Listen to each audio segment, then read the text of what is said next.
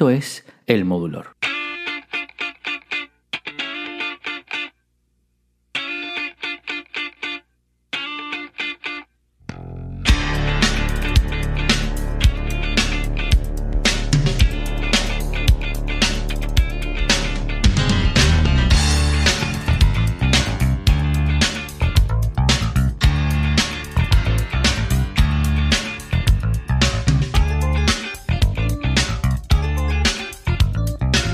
En Buenos Aires, en 1951, donde nació Carlos Alberto García, ese músico, autor y cantautor de rock que luego conoceríamos como Charlie García.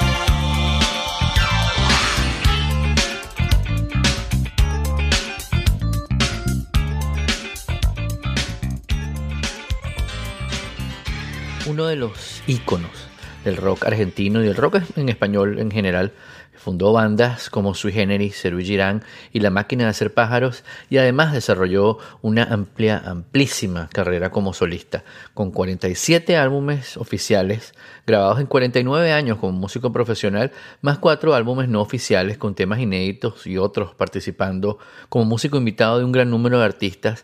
La carrera de Charlie García está marcada por su muy particular forma de hacer música, con canciones que son por un lado, una declaración de su forma de pensar y al mismo tiempo poesía en shots de audio y a veces hasta en video.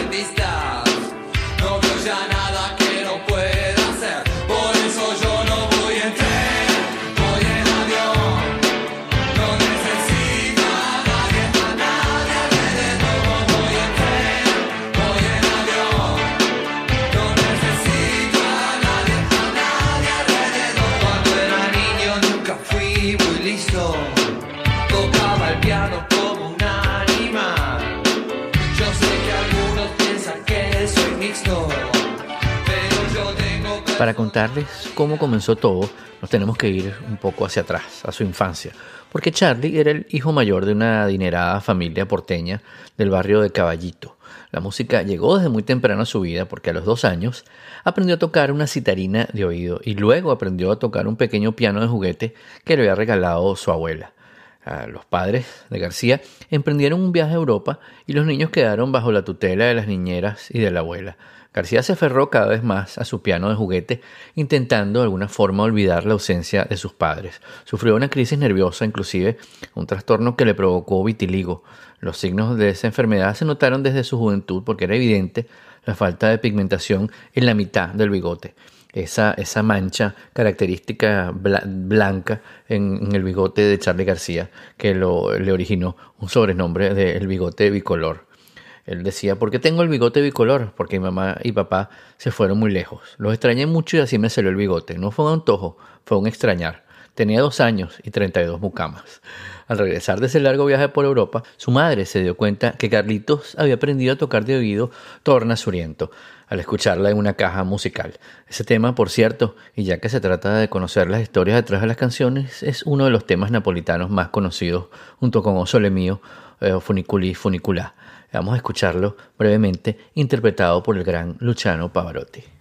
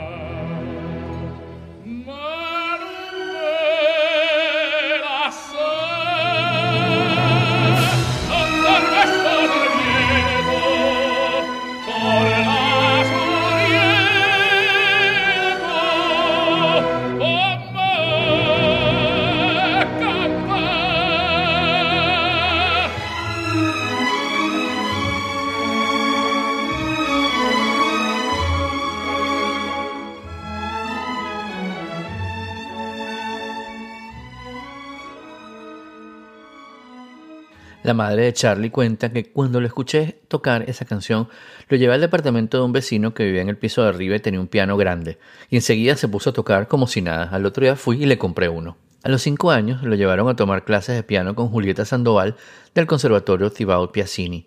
En una de las primeras evaluaciones anuales del conservatorio, al que fue llevado en 1956, a los cinco años de edad, se destacó entre los demás niños por poder tocar con ambas manos. Ya a los ocho años, era capaz de reproducir cualquier melodía que le cantaran, como por ejemplo las zarzuelas españolas que le cantaba una de sus mucamas.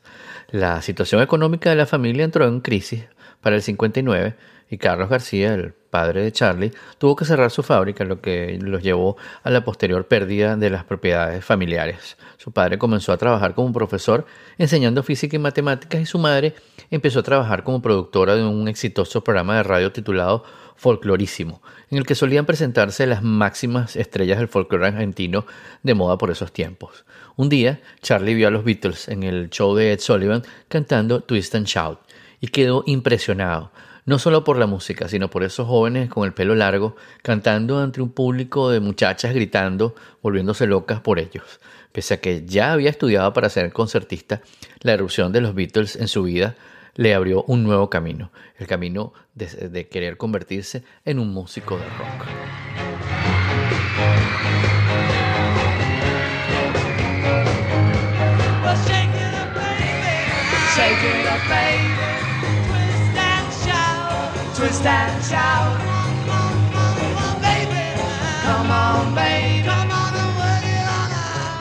Entonces Charlie compró un disco de los Beatles y vio la película A Hard Day's Night 27 veces. En 1964 se recibió de profesor de piano, teoría y solfeo con un alto promedio en el Conservatorio Piazzini y comenzaría entonces a usar el apodo que le había puesto su profesora de inglés, Charlie. Por el 69, Charlie García asistió al Instituto Social Militar Dr. Damaso Centeno, un colegio del barrio Caballito. Desde los primeros años solía escapar de las clases para ir a tocar el piano al salón de actos. Allí formó su banda, To Walk Spanish, junto a Juan Carlos Bellía, en la que hacían versiones de Jimi Hendrix, The Birds y los Rolling Stones. Luego, en la secundaria conoció a Nito Mestre, que también tenía una banda llamada The Century Indignation, la indignación del siglo, según ellos. Y allí se unen Nito Mestre y Charlie García y forman Sui Generis. Cuando estaban por empezar sus presentaciones, a García le llegó la llamada del servicio militar obligatorio. Al segundo mes, García insultó a un oficial y como castigo decidieron enviarlo al frío sur argentino, pero gracias a las influencias de su madre terminó en Campo de Mayo.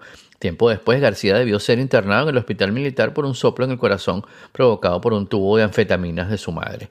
En esa larga noche, en la que García pensaba que iba a morir, compuso Canción para mi muerte, el primer éxito de Sui Generis. Con el retorno de García del servicio militar, el grupo comenzó con sus actuaciones, ya como dúo junto a Nito Mestre, porque los demás se habían ido. García componía todas las canciones, eh, hacía la música y la letra, y además hacía los arreglos. Los arreglos de voces los hacía en conjunto con Mestre, y bajo las influencias de Elton John y Bob Dylan, Charlie García y Nito Mestre se juntaron en su género sin saber que cambiarían la historia del rock argentino. En 1973, compone Rasguña las Piedras, uno de los temas más importantes en la historia del rock argentino, con miles de leyendas a su alrededor y que seguramente alguna vez han escuchado. Detrás de las paredes que ayer te han levantado, te ruego que respires todavía. Apoyo mis espaldas espero que me abraces atravesando el muro de mis días. Y rasguña las piedras y rasguña las piedras y rasguña las piedras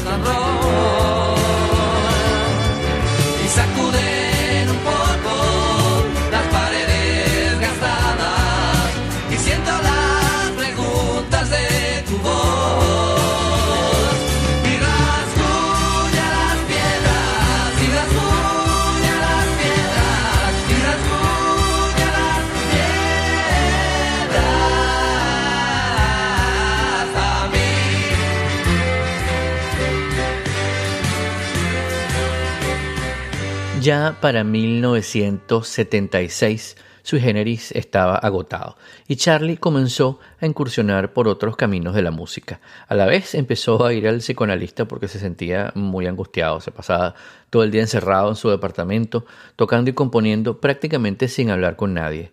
Después de grabar el álbum Por su Gieco, el siguiente proyecto de García fue La máquina de hacer pájaros, nombre que tomó de una historieta del dibujante Christ, con Carlos Cutaya en los teclados, Gustavo Basterrica en la guitarra y los coros, José Fernández en el bajo y los coros y Oscar Moro en la batería y la percusión. La máquina fue el intento más complejo y profundo de rock sinfónico en la Argentina y en él García introdujo la novedad de dos tecladistas simultáneos. Esta fue una de las bandas argentinas más trabajadas en cuanto a su sonido, aunque el grupo no fue bien recibido por la crítica y el público porque su sonido se adelantó varios años en el tiempo. Tras las peleas en la máquina, Charlie tomó la determinación de dejar la banda en el 77 y viajar a Brasil con David León, su amigo desde la época de Sui Generis, donde fue influenciado por algunos artistas brasileños, sobre todo por Milton Nascimento. Haciendo su camino de retorno a Buenos Aires, comenzó una nueva búsqueda para compañeros de banda. Charlie necesitaba un bajista y un baterista y se encuentra en un concierto de pastoral. Allí se contrató a un talentoso bajista de 19 años de edad llamado Pedro Aznar. Nace entonces Cerú Girán, una banda integrada por Charlie García en la voz y los teclados, David León en las guitarras, Pedro Aznar en el bajo y la voz y Oscar Moro en la batería. Charlie y David eran los compositores principales.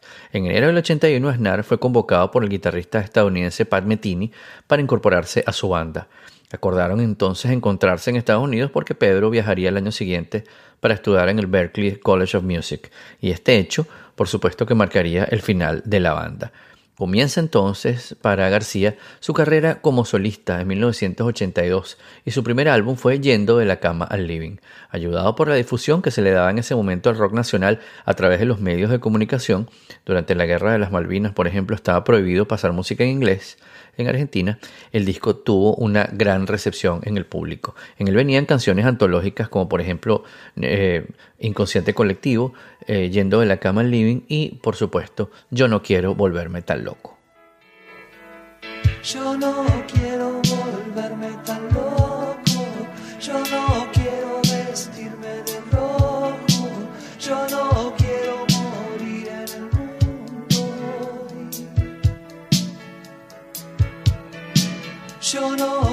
quiero ya verte tan triste, yo no quiero saber lo que hiciste, yo no quiero esta pena en mi corazón.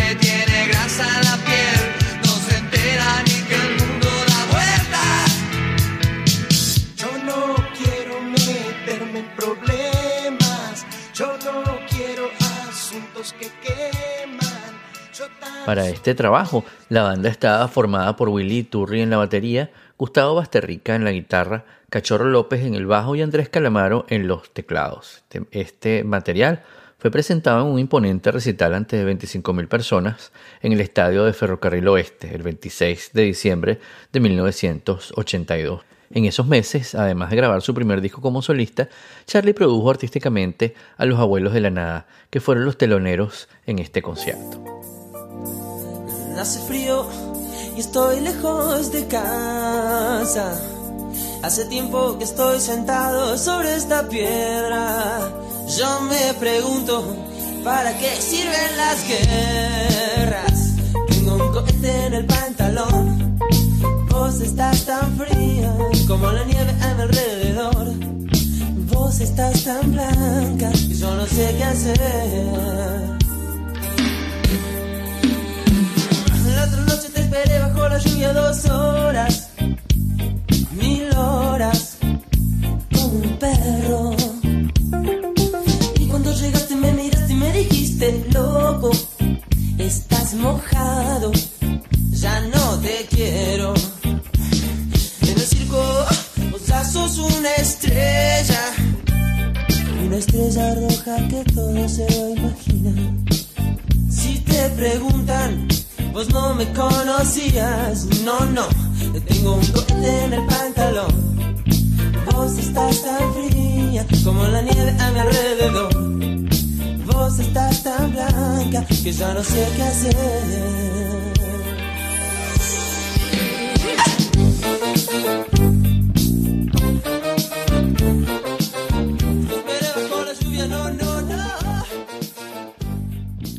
En 1983, Charlie García dejó Buenos Aires y al regresar desde Nueva York trajo consigo una nueva calidad.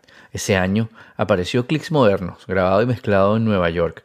Este último trabajo presenta un giro en la música de García con la introducción de ritmos bailables, canciones más cortas y por momentos más irreverentes, acordes a los aires de renovación que empezaron a llegar con la apertura democrática en su país, en Argentina.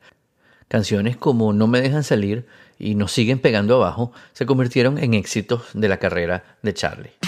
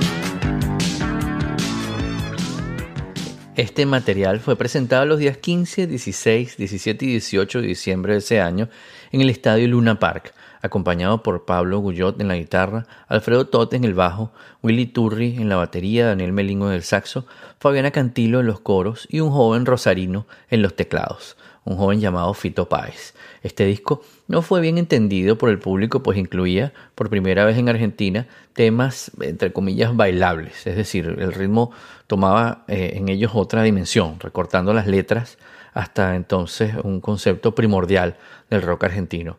Algunos de los clásicos del rock en español nacieron allí, como por ejemplo este tema.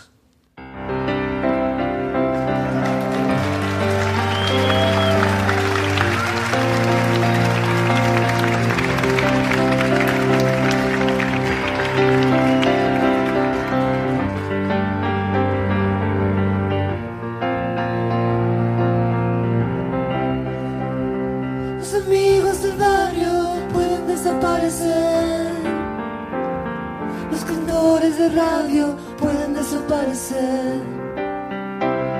Los que están en los diarios pueden desaparecer. La persona que amas puede desaparecer. Los que están en el aire pueden desaparecer. Los que están en el aire pueden desaparecer. Los que están en la calle pueden desaparecer en la calle. Los amigos del barrio pueden Los dinosaurios van a desaparecer. No estoy tranquilo, mi amor. Hoy es sábado a la noche, un amigo está en cana. Oh, mi amor, desaparece el mundo. Si los pesados, mi amor, llevan todo ese montón de equipaje en la mano. Oh, mi amor, yo quiero estar liviano. Cuando el mundo tira para abajo, es mejor no estar atado a nada. Imaginen a los heavy metals en la cama. Cuando el mundo tira para abajo, es mejor no estar atado a nada.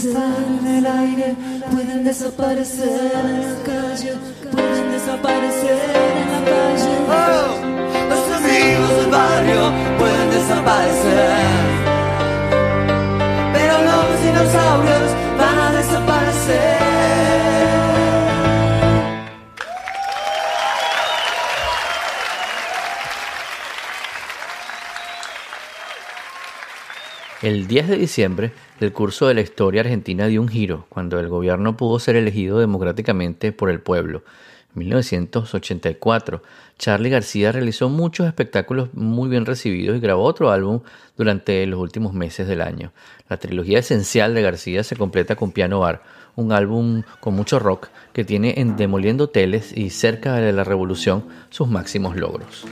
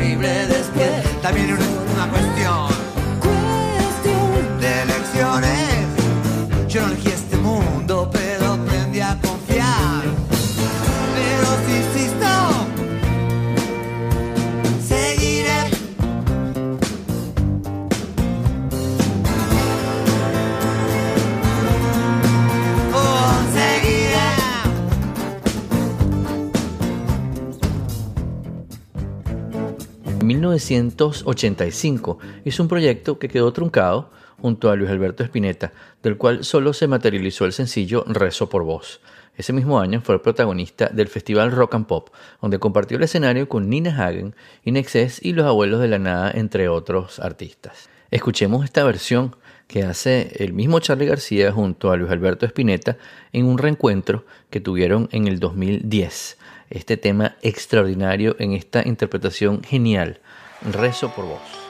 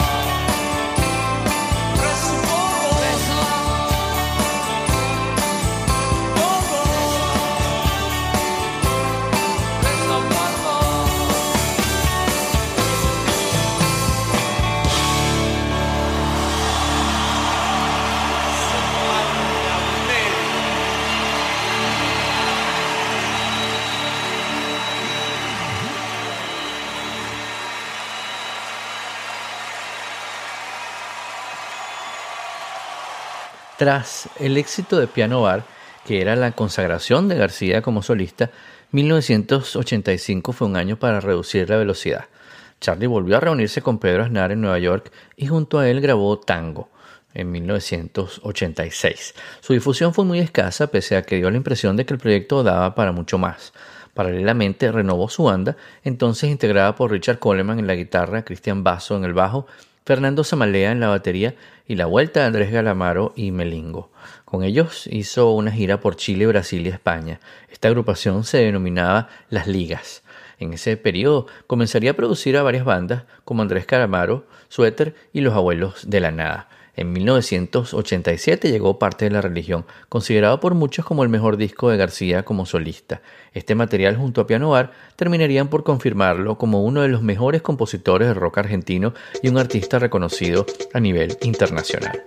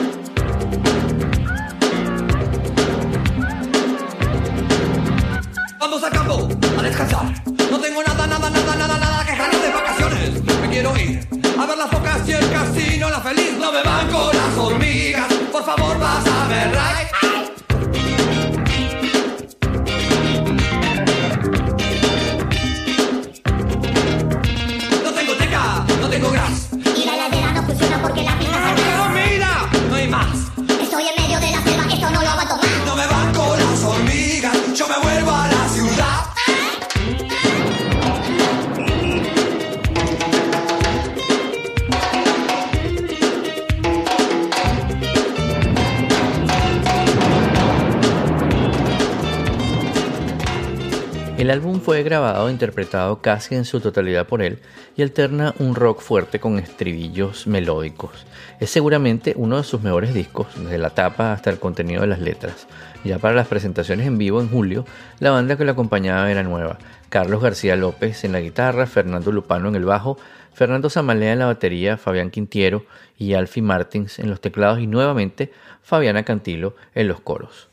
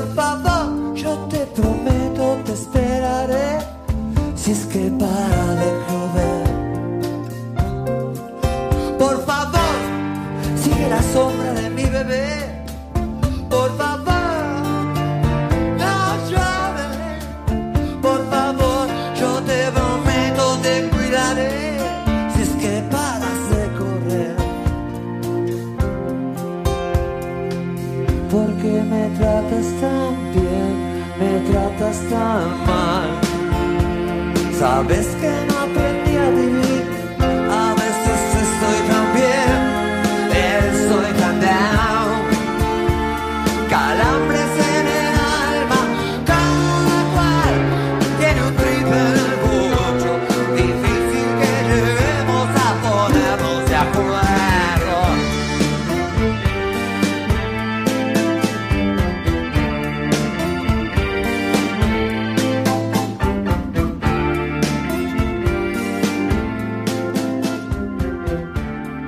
Esos años, a García le ofrecieron un papel de reparto haciendo de enfermero en una película de la que también compondría la banda sonora. Lo que vendrá se llamaba Intento de novela futurista de Gustavo Mosquera.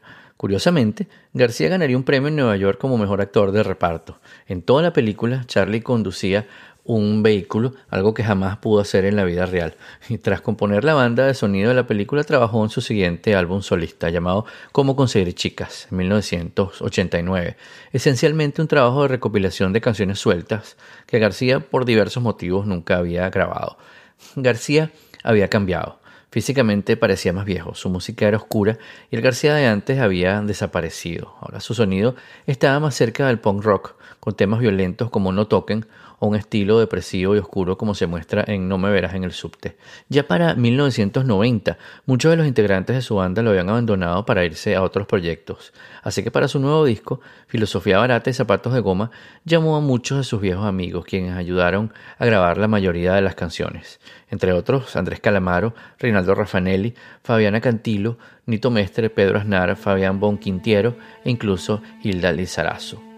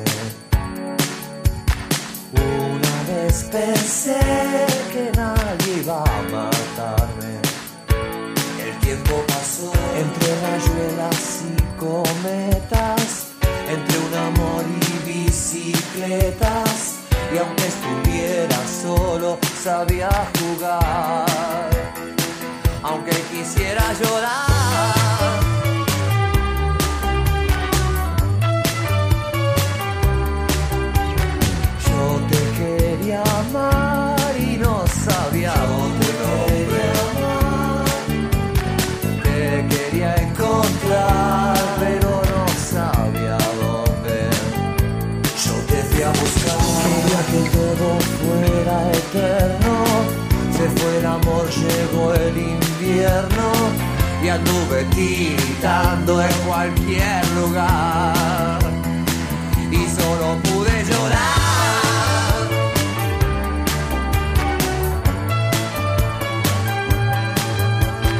Alcanzar lo interminable, rebotando en la pared, dando vueltas en el aire, mientras el payaso hace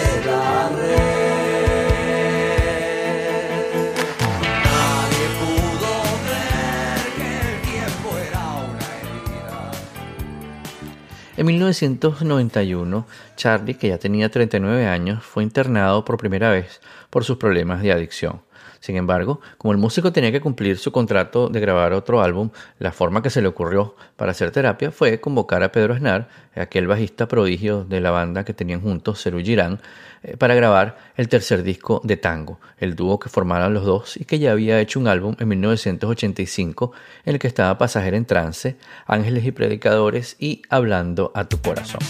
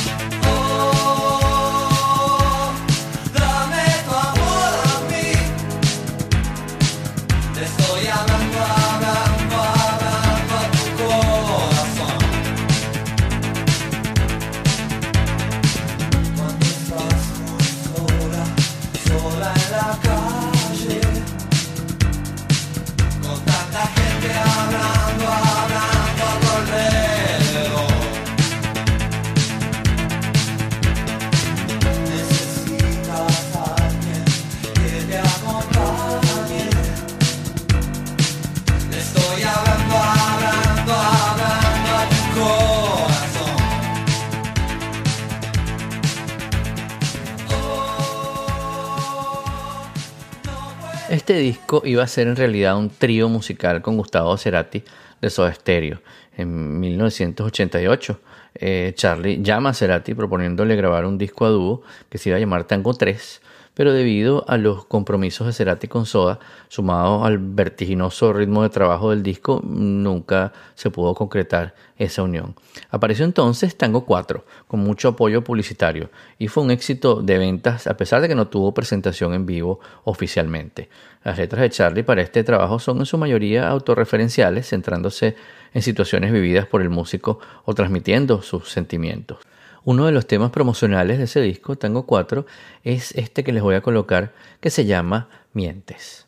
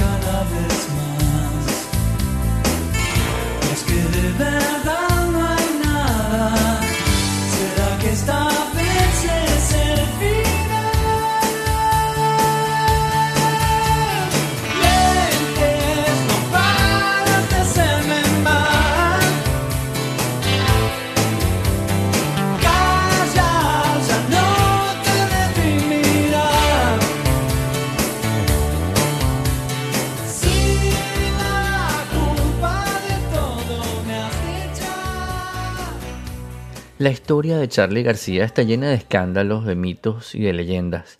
Algunos no tan mitológicos ni tan legendarios, como la vez que se lanzó por la ventana de una habitación de hotel y tuvo la suerte de caer en la piscina.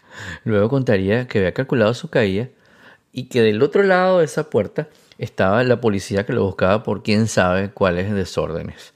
Pero son muchos más los momentos brillantes y la música que nos ha compartido durante tantas décadas ya, como esta versión que hace junto a Pedro Aznar del tema de los Beach Boys, God Only Knows.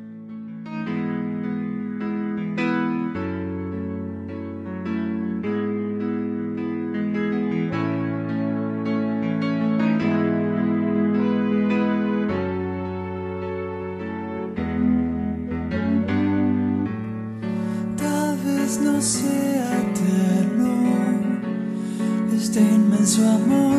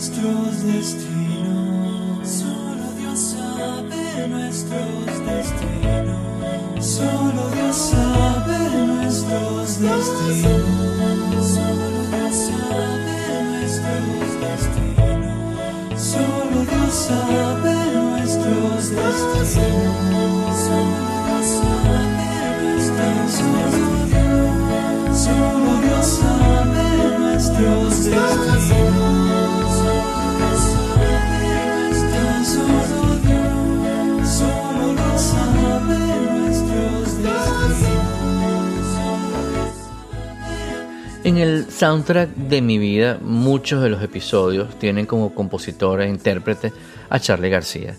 Lo recuerdo en el 89 en el Poliedro de Caracas, teniendo como telonero a Sentimiento Muerto.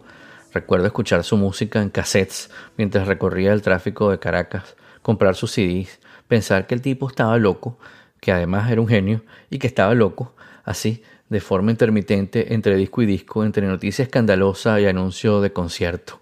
Este episodio ha sido bien complicado de compilar porque es difícil escoger solamente algunas canciones para una entrega, pero sería casi eterno ponerlas todas en un solo episodio. Sin embargo, espero que las escogidas, que no son todas, y aunque seguro para cada persona que lo escuche hay una que hace falta, y seguro tienen razón, los, invito a que lo sigan escuchando, a que sigan descubriendo las que no conocen y a que sigan disfrutando y de nuevo y una y otra vez las que sí. Y como siempre, muchas gracias a ustedes por acompañarnos a recorrer las historias detrás de las canciones en un episodio más de El Modulor. Les recuerdo que pueden descargar o escuchar nuestro podcast en su plataforma favorita como iTunes, Overcast y también en Spotify. Por supuesto que pueden suscribirse a mi lista de correo entrando en todo.elmodulor.com o dejarnos sus comentarios en mis redes sociales. En todas me encuentran como arroba modulor. Nos vemos en nuestro próximo episodio cuando volveremos a encontrarnos para contarles las historias detrás de las canciones. Mi nombre es Guillermo Amador y esto se llama El Modulor.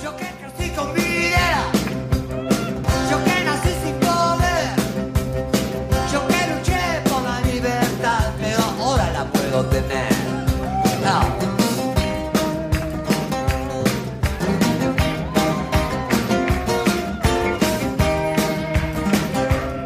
Te pueden matar también, pero ¡ah! Yo que crecí entre fascista, yo que morí en altar. Pero la noche estaba todo mal. Hoy pasó el tiempo.